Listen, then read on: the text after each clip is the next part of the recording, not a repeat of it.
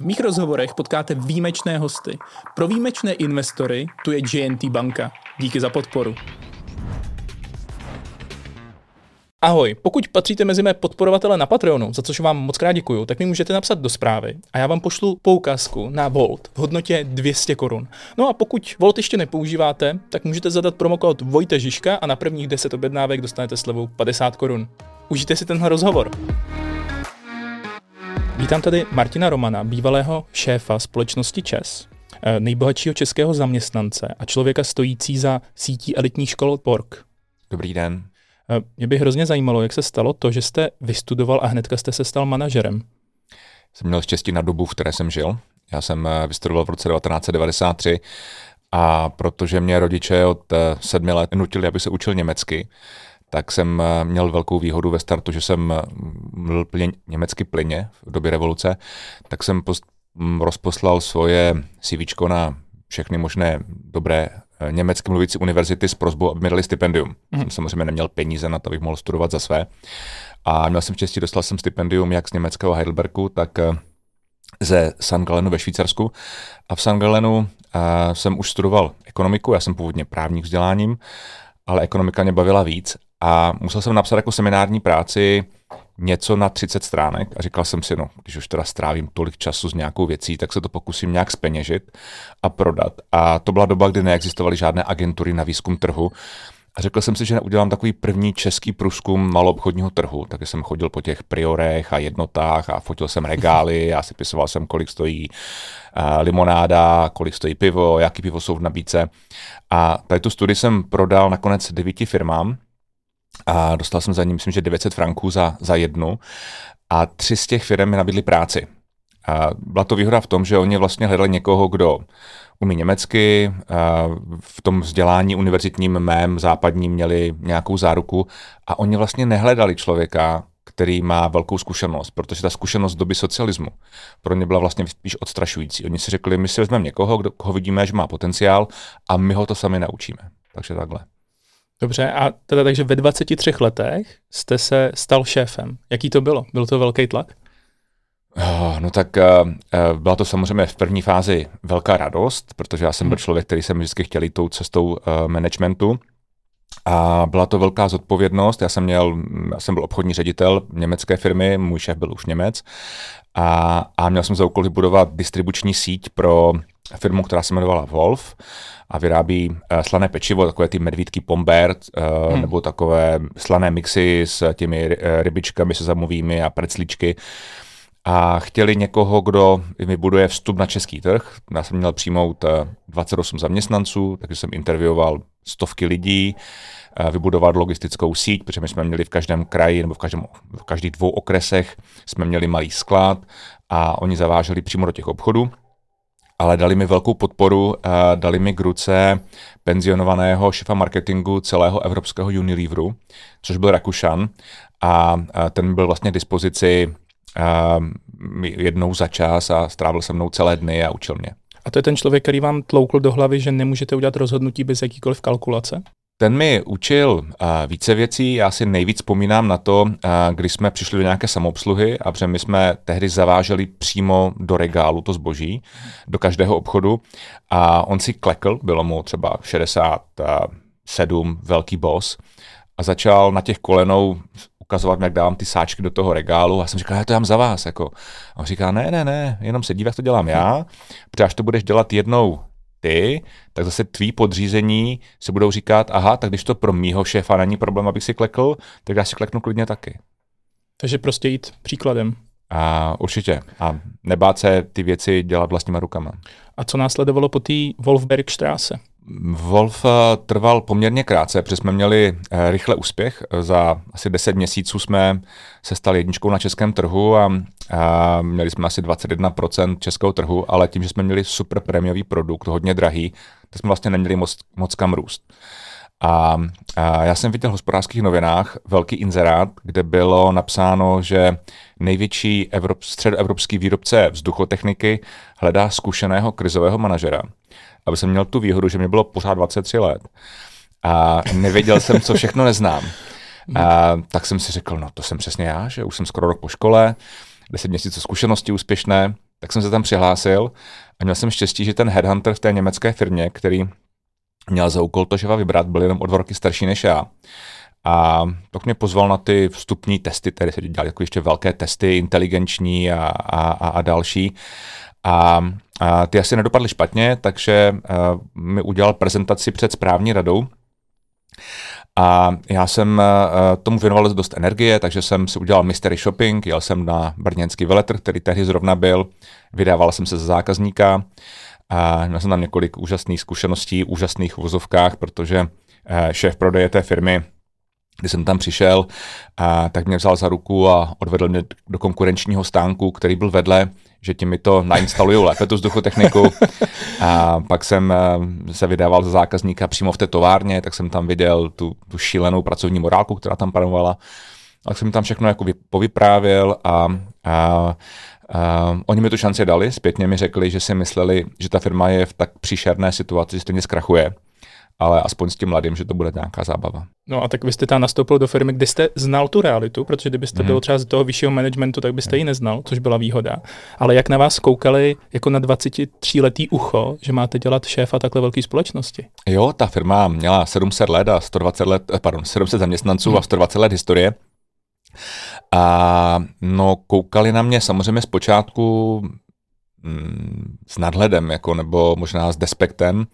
A to je taky jediná doba, kdy jsem asi 14 dní nosil uh, brýle, které nebyly dioptrické, abych vypadal malinko starší aspoň. To, to není dneska příklad. ne, dneska, dneska už to bohužel není příklad, dneska už jsou to opravdické ty brýle. A, a protože jsem se cítil sám strašně mladý. Ale uh, podařilo se nám uh, poměrně brzy pro tu firmu získat zakázky, že ta firma neměla, ona měla mizerný produkt v té době. Uh, většina těch dobrých lidí z té firmy odešla udělala si konkurenční firmy, a neměla žádné peníze, banka nám zmrazila týden po vstupu všechny účty, a, ale to nej, nejhorší bylo, že neměla zakázky. A my jsme díky na počátku vlastně obrovské energii, které to mládí sebou, sebou nese, a podařilo se nám se udělat vlastně kamarády z těch zákazníků a přesvědčit je, aby si koupili ten náš produkt, který je sice horší, za to ale dražší. Protože jsme s nima trávili, já jsem trávil těch, já jsem byl v 6 let a myslím, že jsem neměl žádnou dovolenou a víkend bez zákazníků. To bylo všechno nakonec zákazníky. A to tu firmu eh, nakoplo tím, že začala dostávat zakázky, začala mít nějaké cashflow a potom už v průběhu času jsme si vyvinuli i produkt, který byl vlastně kvalitní. Takže vám bylo 23, 24. Kolik hodin denně jste pracoval?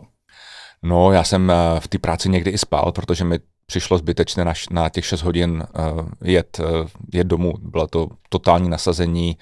Uh, já jsem vlastně nedělal nic, já jsem ani nesportoval, nečetl, já jsem jenom pracoval, včetně všech víkendů, všech dovolených. Uh, moje uh, žena se prostě kamarádila s těmi zákazníky a jejich manželkami. To bylo prostě totální nasazení. Uh, asi jste slyšel pojem work-life balance, který se hodně skloňuje třeba u mladší generace aktuálně. Myslíte si, že to bylo správný přístup tenkrát z vaší strany? Litujete toho nebo toho nelitujete? Ne, nelituju to. Hlavně si myslím, že bez toho by tu firmu nešlo zachránit.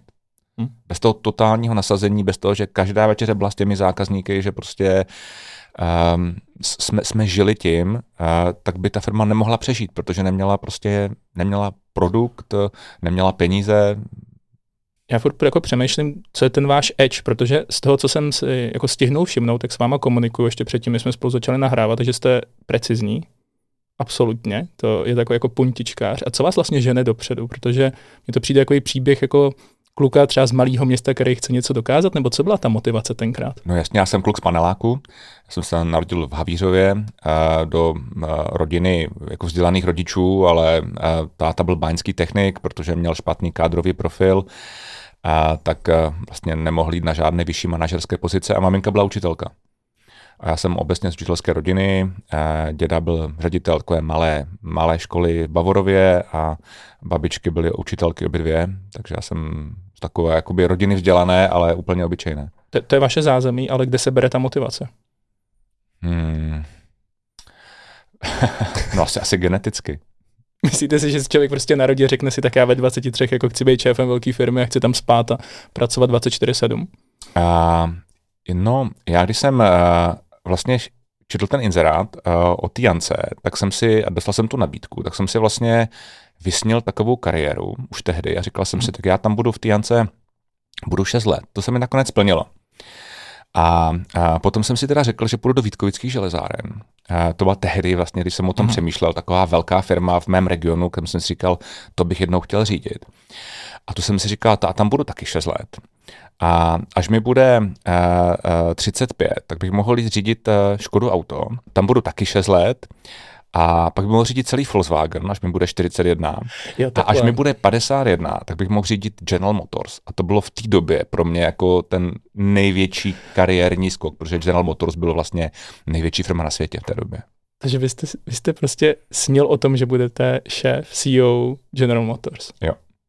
Mně tohle to přijde vlastně super přístup, že nesníte málo, nebo nesníte ve velkým, že jo. Jako i když jste pak byl v vozovkách šéf jenom jako Česu, tak je to pořád obrovský úspěch. Hm. OK, to, to, to, je, to je dobrá lekce. No, každopádně, co následovalo uh, po té Jance? To byla ta Škodovka, že jo? Mm. Uh, Janka se povedla, vstoupila tam nakonec uh, do ní jedna z největších světových uh, firm, uh, světová čtyřka, Lenox. Uh, a byla to taky taková náhoda lidská. Uh, já, když jsem byl v Jance, tak jsme využili toho, že tehdy americká ambasáda nabízela, že si můžou ty firmy vzít zdarma jako poradce na několik měsíců vlastně uh, bývalé CEO velkých korporací. A zaplatila jsem jenom letenka a, a ubytování. A mi to přišlo jako skvělý nápad, protože já jsem vždycky já jsem posedlej tím se učit do těch lepších. A se dívám eh, na ty největší firmy a říkám, co se od nich můžu naučit. A, a tak jsme dostali chlapa, který dělal 20 let CEO, čtvrté největší firmy na světě, firmy Lenox. Bylo mu tehdy 75 a byl fantastický. A byl strašně moudrý, eh, měl výborné přemýšlení a naučil mě takových hodně jako soft věcí. Naučil mě a takové, že někdy by člověk eh, neměl být uh, by turbo, stačí, když je turbo. a, a vlastně díky tomu jsme nakonec získali vztah s tím Lenoxem, oni do nás začali dali nám nějakou investici formou společného podniku na počátku nakonec si koupili vlastně celou, celou tu Janku. A to jsem vnímal jako splněnou misi, zachránil jsem tradiční českou firmu s vlastním výrobkem, s vlastním vývojem. Většina těchto těch firm v zakázkovém strojírenství bohužel naprostá většina zkrachovala v těch 90. letech. A většina těch firm začala vyrábět podle know-how někoho německého, francouzského, amerického. A Janka si zachovala vlastní know-how. A tak jsem přemýšlel, co dál a v té době jsem dostal nabídku z bank, které financovaly Škodu Plzeň, což byl tehdy vlastně protože Vítkovice už ne, byli na tom velmi špatně v té době mm-hmm. a, a Škodovka byla uh, tehdy vlastně největší takový ten strojírenský konglomerát v České republice. A bylo to takových spoustu Janek v jednom pod jedním brandem a dali mi nabídku, jestli bych tu firmu nechtěl zrestrukturalizovat. Že ta firma byla v podobné situaci jako Janka, a taky neměla do zakázek, byla ve velké ztrátě, když jsem tam šel, tak ta firma dělala ztrátu 3,5 miliardy ročně a při tržbách 12 miliard. A, takže a, byla ve velmi špatné kondici a, a nabídli mi, ať se pokusím zachránit tu Škodovku plzeňskou. Mhm. Takže vy jste, to, vy jste do toho šel? A jo, tak e, sice to nebyly ty Vítkovické železárny podle původního plánu, bylo to o rok později, už mi bylo 30, ale uh, určitě, strašně to bavilo. No ale on ten nástup váš nebyl úplně jednoduchý, on proti vám, myslím, stál Miloš Zeman, který vás tam nechtěl, chtěl zkušenějšího manažera. Uh, no, uh, to asi jo, uh, ale naštěstí to rozhodovaly ty banky, hmm. které v tom měly ty obrovské peníze. Hmm. A ty si vybrali mě. A je to už třeba u výběru toho, kdo začne šéfovat právě té Škodě, nebo on pak to byl ta Škoda Holding, že jo, hmm. se z toho vlastně nějak přetvořil. A je to už nějaká politika, je to o tom, koho znáte, kdo se za vás může přimluvit, nebo je to jenom opravdu o dovednostech toho kandidáta? Já si myslím, uh, Měl jsem výhodu, že třeba Komerční banka, která byla velkým uh, věřitelem ve Škodovce, tak byla velkým věřitelem i v Jance. To byla ta, to byla ta banka, která nám týden po mém nástupu zmrazila všechny účty. A já jsem je vlastně jim řekl, hejte se, dejte nám šanci, nakonec ty prachy dostanete zpátky. A ono se to povedlo, tak jsem u nich byl dobře zapsaný. Tak uh, uh, myslím si, že i díky tomu, určitě kdyby se vynořil od nikud, tak bych tu šanci neměl, ale když už uh, má člověk za sebou dvě nějaké manažerské zkušenosti, tak už uh, v normální biznesu se nevolí podle toho, a, koho znáte, ale hlavně u těch firm, které jsou ve velkém problému, tak se ty banky ptají e, do háje, musíme tam dát někoho, kdo nám dokáže ty peníze vrátit.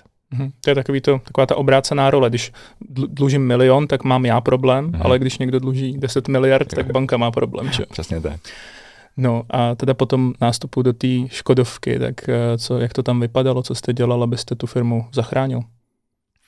A Škodovka měla malinko lepší pozici než Janka, protože měla několik oborů, které byly, kde byla bariéra vstupu do odvětví.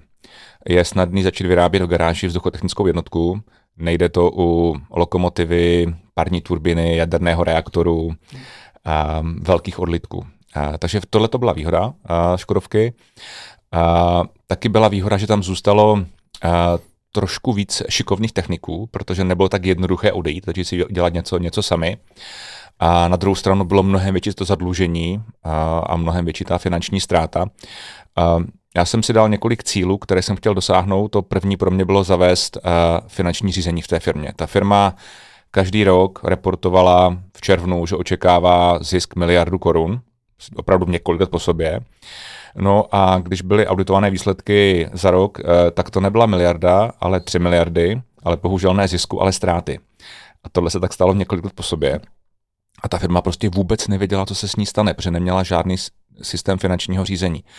A, a to byl vlastně prvním cílem, které, který jsme měli. Eh, já jsem, a druhým cílem bylo a, najít tam lidi, kteří mají udělat vůbec nějaký personální audit a udělat ten mix toho manažerského týmu a, vlastně ze třech skupin lidí. Částečně tak třetinu jsem si tam mohl nechat, kteří tam byli v těch pozicích manažerských. Druhou třetinu jsem promoutoval dobré lidi, kteří v té Škodovce byli, ale byli na nižších pozicích. A třetí třetinu jsem si vzal zvenku. Primárně lidi z mezinárodních firm se zkušenosti s mezinárodním řízením, finančním řízením. A, e, takže to byl druhý cíl, takže a, finanční řízení, lidi a třetím cílem bylo a, tu firmu trochu zúžit. Ta firma podnikala ve 45 různých oborech. To znamená, že to bylo 45 malých firm a mým cílem bylo, aby to, aby to cílově byly třeba dvě velké firmy což se vyprofilovalo, že nakonec ty, ty velké obory byly vlastně energetika a, a dopravní technika a ty nakonec vlastně a dneska a fungují, a mají každá jiného majitele, energetika je pod velkou korejskou konglomerací Dusan a, a dopravní techniku vlastní PPFK. Musel jste nějak ve větším třeba propouštět? Určitě, určitě. Jak v Jance, Janka začínala na 700 lidech a končila na 300, a nicméně s větším obratem než na tom počátku. A ve Škodovce jsme taky šli nakonec pod polovinu, a pod polovinu zaměstnanců, protože ty firmy byly strašlivě neefektivní. Oni uh, si nechali ten počet těch lidí, uh, jaký tady byl v době, kdy vyráběli pro a celou střední Evropu, historicky Škodovka mezi válkami byla po ThyssenKrupp vůbec největší průmyslový konglomerát v celé Evropě. A zaměstnávala Škodovka třeba 100 000 zaměstnanců. Hmm. A, a některé ty věci eh, tam prostě zůstaly z, to, z té doby, kdy ta firma byla obrovská.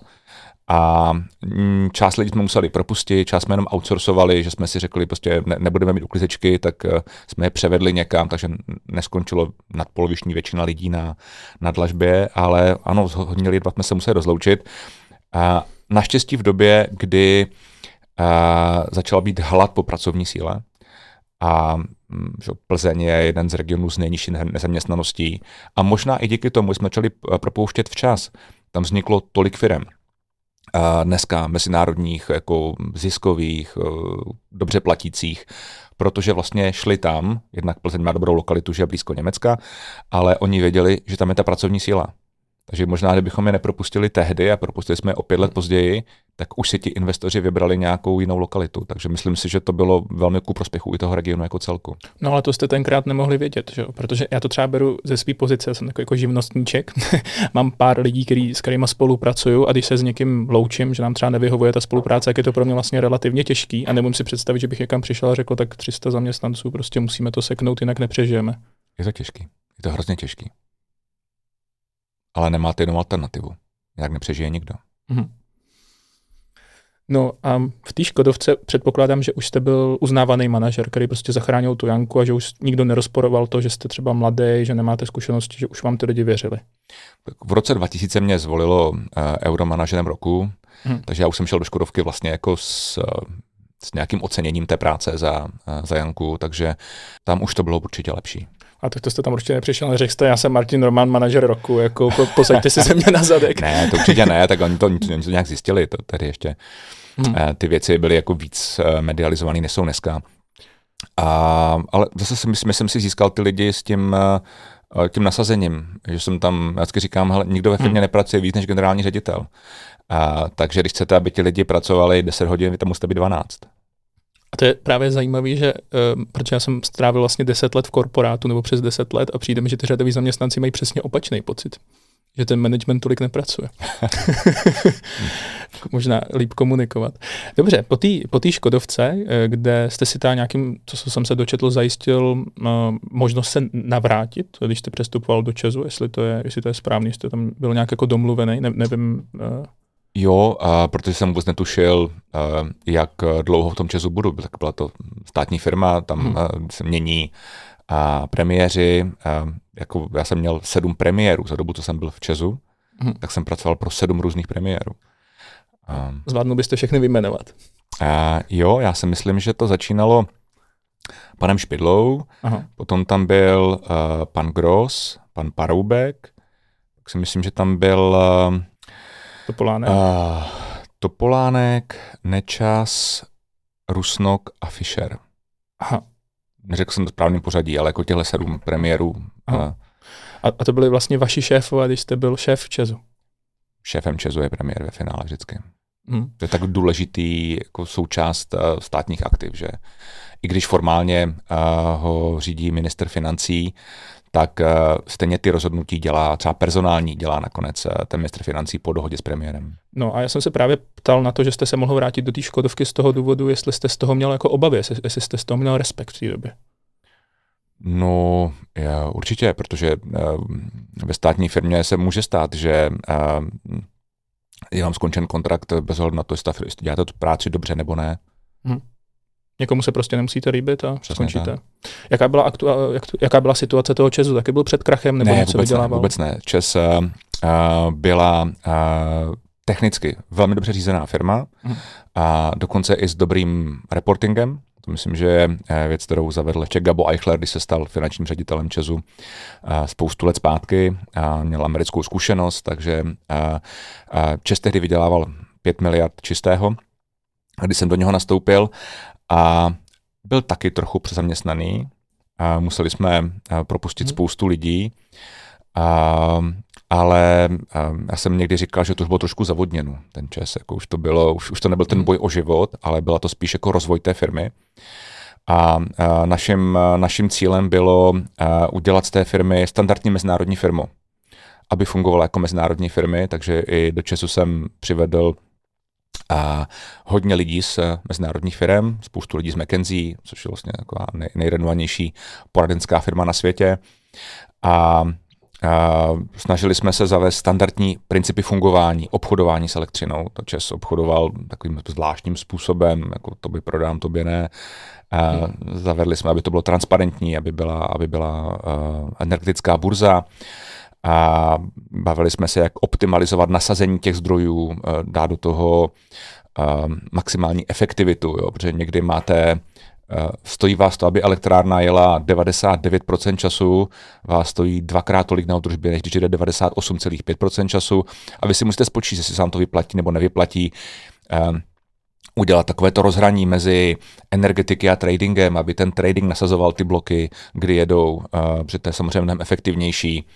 A měli jsme pět distribučních společností, která každá měla svůj dispatching a svoje call centrum a, a tak jsme si řekli, to, prostě to nedává logiku, budeme mít jedno call centrum a jeden dispatching a, a, jednu fakturaci. A, takže v rámci toho jsme prostě hm, nakonec propustili opravdu velkou spoustu lidí. A, a začali jsme dělat programy, jak eh, nalákat mladé lidi do Česu.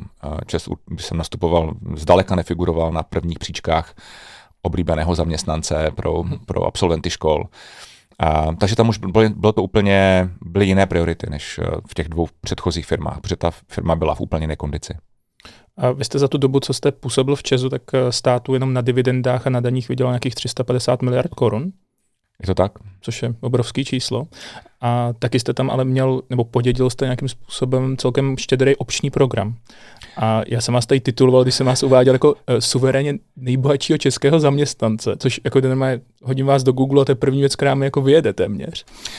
Uh, určitě. Uh, měl jsem asi kombinace toho, co se nám podařilo a kombinace štěstí. Když jsem nastupoval do Česu, tak Čes vydělával 5 miliard, když jsem končil, tak vydělával 50 miliard čistého. A, a za tu dobu uh, ostatní velcí hráči v energetice ten zisk zvýšili uh, dvojnásobně. Čili oni hmm. dvojnásobně mi desetkrát. A to se projevilo i v růstu cen akcí, které se taky vlastně skoro z desetinásobily. A můj předchůdce uh, si vyjednal akciové obce, které já jsem automaticky převzal, když jsem ho nahradil. A když se do toho doplnilo ten nárůst cen akcí na desetinásobek, tak z toho vypadly peníze, které mi vlastně umožnili potom začít se osamostatnit a začít dělat vlastně biznes. Mm-hmm. Pamatujete, kolik to bylo dohromady? Ano, bylo to mnoho set milionů. Jo, jo. Spíš k miliardě. Na, na Google je něco 700 milionů, no, něco. Tak, něco to je... takového asi bude. Jak si mám vůbec představit práci šéfa Česu? Já si to představuju tak, že přijdu jako ráno do práce, tam mě čekají nějaký maily, pak zavolám premiérovi, nebo, nebo vlastně co, co, co děláte? Jako přemýšlíte nad tím jako nějak kreativně, nebo jak, jak vypadá takový den třeba? Tak za prvé uh, mailům jsem věnoval skoro nula času, mm-hmm. protože když už jste šéf takové korporace, tak procházecí e-mail je strašlivé plýtvání vaším časem. Aha. Takže e-mail uh, byl uh, na asistentku, ta dostávala 100% všech e-mailů. A ona dostala 200 e-mailů denně a, a z toho mi jich třeba jako dospěla k závěru, že jich může využ- vyřídit 100 e, sama, 80 přeposlat na kompetentní lidi a, a 10 až 20 mi jich vytiskla, a, abych, já když jsem dala mi do podpisové knihy a já když jsem, samozřejmě ještě má řidiče, tak když jsem jezdil na nějaká jednání, tak jsem vždycky měl vedle sebe pět podpisových knih a tam jsem už viděl vytištěné ty e-maily, ano, není to ekologické asi, ale v té bylo, době ještě, bylo, to dva, bylo to 20 papírů za den hmm. a, a, a já jsem na to jenom tuškou napsal AN, šipka, poslat tomu a tomu, hmm. co udělat. A bylo to mnohem rychlejší, než by se těma e-mailama probíral sám. A já jsem a, vždycky to bylo tak, že dopoledne jsem měl velkou spoustu interních schůzek, dělali lidi se mě i legraci, protože některé byly limitované na tři minuty, ale někdy je lepší tříminutová schůzka, než eh, psát někomu e-mail nebo někomu jenom volat. A, a různým... Eh, to, u toho se chci zastavit. Jak to, že to je lepší tři minuty schůzka, než, než někomu zavolat? Jako, já to asi tak nějak cítím, proč, ale můžete to nějak rozvíct. Um, já si myslím, že i ti, pro ty lidi je důležitý, třeba se opravdu potkali s tím šéfem. Mm. Jo, šéf Česu je do nějaké míry jako prostě funkce a taková politická. Nemyslím politická v politickém smysl, eh, stavu jako, čes, jako politiky v českém chápu, kontextu, chápu. ale za mě mm, řídíte 30 tisíc lidí a je pro ně důležité aspoň na chviličku toho šefa vědět. Jo? Můžou z toho nějak to říct v tom, a v tom jsem útvaru, teď jsem byl u šéfa, uh, jim to dá nějakou autoritu a uh, hmm. dáte, lepší dát tři minuty, než nedát vůbec žádný čas. Jo. Hmm. A jako ne všechny schůzky byly na tři minuty, většina byla samozřejmě na déle, jako, ale říkám, že některé byly, když to bylo jenom technikálie, rychlá, a tak ty lidi byli v jednom baráku, tak to, těm to nezabralo žádný čas. Já jsem jako velmi, velmi dochvilný, takže rozhodně na mě nikdo nečekal půl hodiny, než skončím předchozí schůzku. Jo. Takže... To je pravda s tou dochvilností, já jsem si to všiml, jsme si domluvili telefon, že to bylo přesně na vteřinu a dneska jste čekal před studiem jako přesně, aby to bylo jako 14.00, že ani o minutu dřív jste nepřišel. Já jsem, jak jsem tam stál že jo, předtím, nebo jste mě neviděli. Takže, jak jsem říkal, jste hodně precizní. Je to tak. Uh, no, mají se mě uh, někteří kamarádi legraci z tohohle, ale já prostě nerad nechávám čekat ostatní, tak uh, uh, protože nerad čekám sám. A v té době Česu vznikla i ta vaše přezdívka, jak vám říkají kamarádi? Kterou myslíte? Žárovka, myslím, jsem slyšel. Oh, tak jako já, já myslím, že mi takhle neříkají jakoby uh, kamarádi v nějakém mém, jakoby když v komunikaci se mnou, jak se baví o mně, když u toho nejsem, to já úplně nevím. A nemůžu vyloučit samozřejmě, že mi říkají takhle. Dobře, ještě bych rád zůstal u toho času, protože to mi přijde jako hrozně důležitý, že s ním neplejtváte. Uh, ty tři minutové schůzky a tak dále, vy jste měl rozvržený den minutu po minutě v té době? Určitě. Že jste věděl, co za tři dny budete dělat ve 12.00 a ve 13.00, prostě všechno dopředu. No, uh, ano, ona to viděla teda asistentka, mm. já jsem se spolehal na ní v tom plánování času, ale ona věděla prostě, že mm, jako do dneška ji máme, jsme si vzali potom, i když eh, jsem dneska už mimo čes. A ona věděla, a jako kolik času už plus minus s kým si trávit. Já mám, jsem takový konzervativní, když někým pracuju, tak s ním většinou pracuju, když on má zájem do jeho důchodu, a, protože se na ty lidi zvyknete a víte, co od sebe můžete čekat. A, takže ona mi ten plán rozvrhla a já jsem prostě věděl, ona věděla od kolika do kolika mi to může dát. Já jsem většinou byl do třeba do 12.30 a jsem byl, já jsem byl ve firmě a pak jsem měl schůzky eh, ve městě, protože samozřejmě eh, šéf Česu není jenom o tom dovnitř toho domu. Jo. To je prostě bohužel má s tím je spojeno a spousta takových protokolárních věcí, že jsem sama se potkat každý velvyslanec, a, a musíte skládat účty svým majitelům, a, a bavíte se, Čes je a, subjektem mnoha desítek zákonů, které se ho dotýkají. Musíte mluvit s poslanci, protože neustále dostane někdo nápad. A zvýšíme tady poplatky za vodu a zvýšíme poplatky za ukládání odpadu a to všechno jsou pro Čes obrovské peníze, takže já jsem musel bavit se s těma lidma, dělat trochu lobbying, eh, protože mm, to musí, některé věci musí dělat ten šéf sám. A mm, bavíte se s velkými zákazníky, měli jsme aktiva ve spoustě zemí světa, protože jsme se chtěli, přišlo nám jako velká příležitost privatizovat energetická aktiva, protože byl v slušné kondici, jak jsem říkal, a vytvářel cashflow, byl málo hmm. zadlužený a přišla nám jako velká příležitost udělat to, co když koupovali E.ON, když kupoval distribuční společnosti v Čechách, tak eh, jsme řekli, tak proč bychom nemohli koupit my v Bulharsku a v Rumunsku. Ty země tehdy vstupovaly do Evropské unie a, a já jsem si trošku možná bláhově myslel, že Evropská unie, že se jí tam podaří zavést standardní právní stát, mm. kultivované podnikatelské prostředí ve všech zemích, které jsou součástí Evropské unie. A to, to je, se bohužel nestalo. A to je ten důvod, proč třeba některé ty věci se nepovedly. Přesně tak. Jediný důvod. No žádný jiný není. Jako tam mm. všechno, všechny problémy, které vznikly, vznikly tím, že ty dané státy nedodržovaly dohody, které udělali. Tam nebyl vůbec žádný jiný problém. A příklad, my jsme si pořídili největší větrný park tehdy v Rumunsku. A skvělá investice, a, a bylo dáno úplně přesně, a, že budeme dostávat tzv. dva zelené certifikáty. A nicméně po tom, co jsme to celé dostavili, tak obnovitelné zdroje jsou bezvadné, ale někdo je musí zaplatit protože v době, kdy cena elektřiny byla nízká, tak se to prostě nevyplatilo. A nikdo by nevy, nepostavila by se jediná solární elektrárna a jediná větrná elektrárna na světě. Bez toho, že na počátku někdo řekl, my vám eh, dáme garantovanou cenu elektřiny. Ta technologie začínala, byla mnohem dražší než dneska a cena elektřiny byla mnohem levnější než dneska. Takže nikdo by nepostavil větrnou elektrárnu bez toho, že by neměl jasný rámec, jak dostane zaplaceno. A, kaž, a Evropská unie prosadila, že každý stát má nějaké kvoty, kolik musí prostavět. A Rumunsko řeklo, fajn, tak my budeme subvencovat větrnou elektřin, elektřinu, jenomže to se projevuje v účtech domácností za elektřinu. Ale to nemá žádné jiné řešení. Tak hmm. buď si musíme říct, klimatická změna je pro nás důležitá a my s ní budeme bojovat a to něco stojí a něco zaplatíme, a nebo řekneme, ne, my nedáme ani o korunu navíc za elektřinu, kterou odebíráme, ale pak se musíme smířit s tím, že nemáme šanci s tou klimatickou změnou bojovat. To nemá žádné jiné řešení. A ten váš pohled, jak aktuálně s tou klimatickou změnou bojujeme, myslíte si, že to je správná cesta? No, těžká otázka. A v něčem ano, v něčem ne. Je, myslím si, že a, mě to malinko chybí víc takové struktury. A, mně v tom malinko chybí víc, je v tom hodně politiky, dneska na, i na evropské úrovni.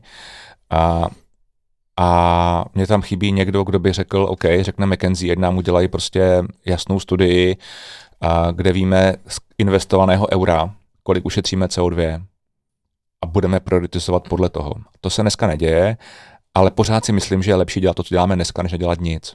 Mm. Takže věříte na klimatickou změnu a tak dále, na to jsem se ptal, protože ona probíhá v Čechách i diskuze o tom, jestli vůbec něco hmm. takového existuje. Když byl covid, tak jsem věnoval půl roku poměrně intenzivně tomu tématu, protože jsem neměl úplně vytížený svůj program a řekl jsem si, že to je natolik důležité téma a neměl jsem na něho sám úplně jasno. A vlastně do nějakou dobu jsem byl, nechci říct odpíráč, ale řekl jsem si, lidi vlastně nevíme jistě, jestli to je a má to smysl do toho investovat. A tak jsem šel do podstaty, šel jsem vlastně do geologie, do toho, jak se naklání zemská osa, Malenkovičovi cykly, který mění 27 tisíc let, a, a jako vlastně a klima na Zemi. A ten výsledek tého mého půlročního studia je, že přestože ty dlouhodobé globální věci jsou silnější, tak krátkodobě za to můžeme my. Určitě hmm. teplota je čistokrevně funkcí množství CO2 v atmosféře. O tom myslím, myslím, že nepochybují dneska ani ti největší odpírači. Tam je úplná přímá, přímá uměra. To, co se bavíme, jestli to CO2, které je dneska v té atmosféře, do nějaké, míry, do jaké míry je vlastně dáno člověkem a do jaké míry je dáno něčím, něčím jiným. A já jenom dopovím k tomu Rumunsku, abychom to, mm-hmm. od toho neodešli. Takže oni nám slíbili ty certifikáty a my jsme to postavili a oni to zrušili.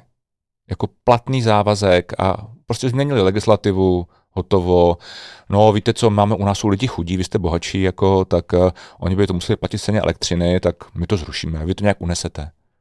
A to já jsem si myslel, když jsme se o vstupu do Rumunska rozhodovali, že když budou v EU, tak ta Evropská unie bude schopna prosadit, aby tyto závazky se dodržovaly. A z toho vznikly potom ty některé problémy a vznikly ze 100% z nedodržení právního rámce v těch zemích, kam jsme investovali.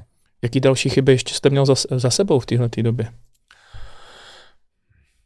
No, chyby. A já jsem to jednou počítal, já jsem udělal a, na Česu za těch 10 let, a, jsme měli představenstvo každý týden, dělalo 20 rozhodnutí, tak to je tisíc rozhodnutí ročně, 10 tisíc hmm. rozhodnutí a, za 10 let. Jak, jak dobrá je chybovost? Když máte chybovost 3%, je to dobrý? Já to netuším, asi, protože já nevím, nevím jak, jakou by měl asi, sílu jako chybovost. Asi, asi, asi jo, a to by znamenalo 300 chyb. Hmm. a určitě by se dala spousta věcí udělat jinak, uh, protože uh, já musím dělat rozhodnutí, jestli postavíte elektrárnu plynovou, uhelnou, jadernou a nevíte, jaká bude cena elektřiny. Já nevím, jestli musíte se... do nějaké míry uh, sázet na nejistotu. Já nevím, jestli, se, jestli jsem se úplně ptal na tohle, nebo respektive já jsem se spíš ptal na to, jestli máte něco zpětně, co považujete jako za nějaké jako velké chyby, který, co byste udělal jinak, jako z čeho jste se třeba poučil. Velké chyby. No ta, to, že jsem věřil, že Evropská unie bude schopna prosadit uh, právní rámec v těch zemích, které jsme investovali. To byla asi moje chyba, ale já jsem tomu opravdu věřil. Mm-hmm. Kdyby se ten čas mohl vrátit, bych to udělal znova, kdybych měl tu míru informací, kterou jsem tehdy měl. Um, každopádně mně přijde, že celý váš život vás provází to, že jste byl schopný se velice rychle učit a adaptovat. Že jste přijímal ty informace i potom, co jste pak skončil v Česu, k čemu se dostaneme, tak jste uh, hodně studoval. Uh, měl jste čas i jako CEO Česu se jako vzdělávat, nebo se vzděláváte při té práci, nebo jak tohle to funguje? Uh, měl jsem méně času, hmm. určitě. Měl jsem málo času. Vzdělával jsem se primárně v rozhovory se svými kolegy. Já jsem měl štěstí, uh, jako, jako Čes má dost peněz na to, aby si mohl zaplatit ty nejlepší mozky v zemi. A to bylo úžasné. Jestli mi něco chybí a po odchodu z Česu, tak mi chybí tady ta interakce s těmi mimořádně inteligentními lidmi, kteří tam tehdy byli. A, a já jsem asi nešel do podstaty úplně ekonomiky plynové elektrárny. Já jsem se spolehl na to, že ti mimořádně pracovití a inteligentní lidi, kteří byli v tom boardu Česu, že to nastudují a dají mi z toho ten digest, že mi z toho dají jasně, jasně. Už, ten, už ten závěr, protože v té, v té rychlosti, kterou máte, před, jak jsem říkal, Čes je protokolární šéf Česu je do nějaké míry protokolární funkce a vy musíte jezdit po těch regionech. Ti lidi vás musí nějak vidět. Vy musíte přijet jednou za dva roky na každou elektrárnu, na ty největší každ- dvakrát za rok. A bavit se s těma lidma. A tak spoustu času, možná polovinu toho času, ta je zaplněno těma protokolárníma povinnostma. Jo, že se jdete podívat do Temelína, jak to tam jako funguje, pozdravit lidi. Prostě musíte tam být, jo, jo. bez toho to nejde. Jo, nemůže to být ten, jako, co jsme ho neviděli pět let ředitel. Jako hmm. to, prostě takhle to nefunguje. Musíte mluvit s těma lidma, bavit se s nima, co je trápí, protože tam může být ten filtr, který jde přes ty nadřízené. Tak uh, spousta lidí má tendenci tomu šefovi neříkat špatné zprávy proč by to dělali, že jo? Tak uh, vždycky je lepší říkat jenom ty dobré. Ale já jsem chtěl že i ty špatné zprávy, protože když je nemáte, tak se nedokážete vlastně zlepšovat.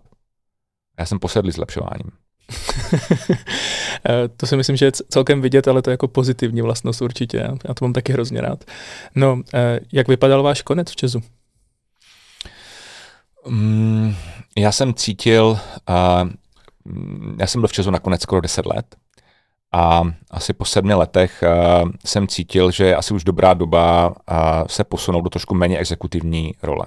Protože v té době to bylo 17 let, co jsem pracoval jako CEO a to je zásadně víc než je průměr světových CEOs, ten je třeba do 10 let. A po těch 17 letech uh, děti mi rostly pod rukama a a já jsem nikdy, uh, vždy takhle nikdy, vždycky jsem dával přednost té práci vlastně. Dokonce, když mé eh, starší dceři byly tři roky, a tak pronesla větu, která mě hodně nutila potom přemýšlet o tom. A ta řekla, tatínek nebydlí s náma doma, tatínek bydlí v páci. Hmm. A, a vlastně jsem chtěl v nějakém okamžiku těm dětem byl věk, myslím, že to bylo, že ty starší bylo 9 a mladší bylo 6, tak jsem si řekl, když nezvolním teď, tak už si je neužiju. Tak v této době jsem vlastně se rozhodl, že bych chtěl skončit s tím 14 denním, 14 hodinovým nasazením denním. A šel jsem za premiérem a on říkal, OK, chápu, a nechcete dělat aspoň rozhodčí rady, aby tam byla ta kontinuita. A já jsem řekl, to jo, to, to samozřejmě už není job, na 14 hodin denně. A tak jsme se dohodli, já jsem tam ještě dva roky zůstal a, a když se blížily volby v roce 2013, a, tak a, jsem řekl, že už vlastně nechci se seznamovat s osmým premiérem, protože bylo jasné, že tím premiérem bude někdo jiný. A, ještě než nastaly ty volby, tak jsem vlastně dal rezignaci. Ono tím premiérem se stal Andrej Babiš a třeba i dnes spekulovalo, je to napsané dokonce i v titulku, že jste před ním utekl do Británie. No, já nemyslím, že utekl. Já jsem byl každý měsíc v Čechách. myslím, že se utíká trochu jinam a, a jinak, ale já jsem se začal věnovat tehdy víc školství, když jsem skončil, když jsem skončil v e, Česu. To je můj celoživotní vášeň, koníček, z učitelské rodiny pocházím, jak jsem říkal. A já jsem chtěl uh, se posunout v tom vzdělání a já jsem měl vždycky nějaký názor, takový selským rozumem, hmm. jak by to vzdělávání mělo vypadat. A, ale řekl jsem si, že bych si mohl doplnit tady to selský rozum, si doplnit uh, nějakými vědeckými fakty, jako co říká výzkum. A uh, tak jsem se díval, kde je nejlepší univerzita žebříčkově na světě. A posledních 8 let v kuse to vždycky byla UCL britská tak jsem si říkal, tak Londýn není tak daleko, tak uh, já si to zkusím vystudovat, tu školu. A přihlásil jsem se na magisterský program uh, Guiding Effective Learning and Teaching a tam mě přijali, tak jsem sebral rodinu, protože jsem chtěl být s nima hmm. a jeli jsme do Británie, mě Londýn vždycky fascinoval, protože to je nejkosmopolitnější město na světě, to je jediné hlavní město na světě, kde občané dané země jsou v minoritě, cizinců je většina, takže Myslím, že to byl spíš ten důvod. Mě to trošku připomíná Marečku, podejte mi pero. Když jste, byl jste tam jako mezi mladšíma lidma, jste studoval jako pedagogiku na tom UCL? Uh, většina byla určitě mladších. Uh, nás bylo ve třídě co přes 30 a já jsem byl teda jediný neučitel. To tam bylo, myslím, hmm. že možná větší pěst na oko než můj věk. Uh, byla tam jedna paní, která byla ještě o 10 let starší než já tehdy. Pře mě bylo uh, 640 a jich bylo třeba 55 ale v průměru těm lidem bylo tak 28-29. Eh, v Británii funguje obecně o dost jiný systém, eh, který mě se moc líbí, eh, protože tím, že si lidé tu školu platí, a byť stát jim na to vždycky půjčí za velmi výhodných podmínek, tak si té školy jednak velmi váží, ale taky jdou často po bakalářském studiu rovnou pracovat a pak si ten magister dodělávají s nějakým čtým odstupem, když mají vlastně nějakou zkušenost a to je vlastně skvělý systém. A, a takže průměrnému mému spolužákovi bylo třeba 28. Jasně, a už měl pracovní zkušenosti, jenom si tak. Byli tam i ti, kterým bylo 21, byli tam i ti, jednomu člověku tam bylo asi 40, ty paní 55, ale většina byla ve věku 21 až 30 let. No ono to hezky zapadá do toho vašeho příběhu, že jste studoval pedagogiku, protože jste pak začal sporkem a tak dále, ale ještě tam je uh, ten Cambridge a real estate. Proč jste studoval real estate? Bylo to kvůli tomu, že jste si řekl, že ty peníze, které jste vydělal v Česu, uh, zainvestujete do real estate, nebo co, ano, co byl ten důvod? Přesně tak. Uh, no já jsem v Cambridge, já jsem studoval Cambridge o hodně později, já jsem měl promoci na Cambridge v říjnu hmm. vlastně uh, loňského roku, takže poměrně nedávno. Já jsem začal studovat Cambridge v roce 2018, kdy jsem, my jsme strávili jako rodina rok v Londýně, já jsem si udělal mástra na UCL, uh, na efektivitu výuky, pak jsme šli do Čech, tam jsme, tady jsme byli tři roky, kde jsem se věnoval nějak startu toho biznesu a protože většina mého biznesu byla právě v real estate a já jsem řekl uh, před dneska už asi čtyřmi, pěti roky ženě, že vlastně to byl nejkrásnější rok mého života, kdy jsme byli v té Anglii, já jsem chodil eh, na tu univerzitu, byl jsem obklopený mladýma lidma se spoustou energie, a spoustou nápadů a já jsem se učil vlastně od těch svých kolegů učitelů mladých, jsem se naučil úplně stejně jako od těch profesorů. A řekl jsem si, že bych si eh, to chtěl zopakovat. A přemýšlel jsem, jestli bych budu studovat dějiny umění, což je můj velký koníček, anebo eh, to, co reálně dělám, real estate. A řekl jsem si, Eh, že bych, eh, kdybych dostal šanci studovat na eh, některé z těch top světových škol, a že bych to zkusil s tím real estate. A, a Oxford to nenabízí, nabízí to Cambridge z těch, z těch dvou top škol britských. A já jsem si vlastně řekl, že bych si chtěl zkusit projít i, to, i ten přijímací proces a pro spoustu studentů Porgu je studium na Oxfordu nebo Cambridge snem, který chtějí. A řekl jsem si, že jim vlastně můžu i pomoct, když si to projdu sám a budu mít možnost se bavit s těmi profesory o tom přijímacím řízení. No, tak, jsem to, tak jsem to zkusil a měli dost taky asi smysl pro humor profesoři na Cambridge, protože mi v 50 letech nabídli místo na magisterském programu Real Estate Investment a tak uh, takhle jsem si vystudoval Cambridge. Ale ta uh, pedagogika byla prioritní a nakonec to bylo pro mě i studium, které mi dalo, dalo víc určitě. Dobře, a vy jste teda říkal, že jste fakt šel studovat kvůli tomu, abyste si to za prvé užil a za druhé, že jste i začal investovat do real estate. Uh, jak, co, co, jak jste začal investovat? Do čeho jste dával peníze, co se týče real estate? Uh, Střední, střední Evropa, některá aktiva jsme si koupili, koupili sami, nějaká jakoby, obchodní centra, nějakou logistiku a někde jenom jako mezeninové financování, že poskytuju mm, tu část, kterou mm. jako vlastně banka už neposkytne, tu rizikovější část. Samozřejmě se za trošku vyšší výnos, takže... Jasně. A mně se hrozně líbí, jak to jako obecně eh, schrnujete, protože já vám třeba můžu říct, že mám byt v Brně a, a dva v Hradci Králové, vy řeknete tak jako ve střední Evropě. Takže si mám třeba představit, že já nevím, jdu v Hradci Králové do obchodního centra a že třeba něco takového vlastníte někde. Jo. Rozhovor ještě nekončí. Pokračování naleznete na mém Patreonu přes odkaz v popisku. Zde je malá ukázka. Forbes nebyl úplně schopný rozklíčovat velikost vašeho majetku. Nakonec toho bylo vlastně neúspěšnější investice. To jsou nějaký tisíce procent, ne? 2000 procent, to byly stovky milionů. Co byste doporučil zaměstnancům v korporacích? V korporacích to bohužel často je i o nějakém politikaření. No. Máte obrovskou síť kontaktu, podle mě. Milé, tak co myslíš, jako, kam mám investovat akcie? Jako, jo? Jak si myslíte, že britská společnost hodnotí Brexit? Vidíte dneska prostě nefunkční hotely, protože nemají lidi. Jak vás napadlo, že začnete dělat vlastní školy? Chci na vysyčení jedničku, tak se musím naučit do týdne latinsky atlas rostlin. A já jsem si ten den uvědomil, jak je ta škola nesmyslná. Máte nějaký doporučení, jak dostávat dobrý známky? jo, jo, jo. Česká ekonomika je v takzvané pasti středních příjmů. Kdybychom vybudovali nějakou Nokii, no tak tady budou strašně vysoké platy.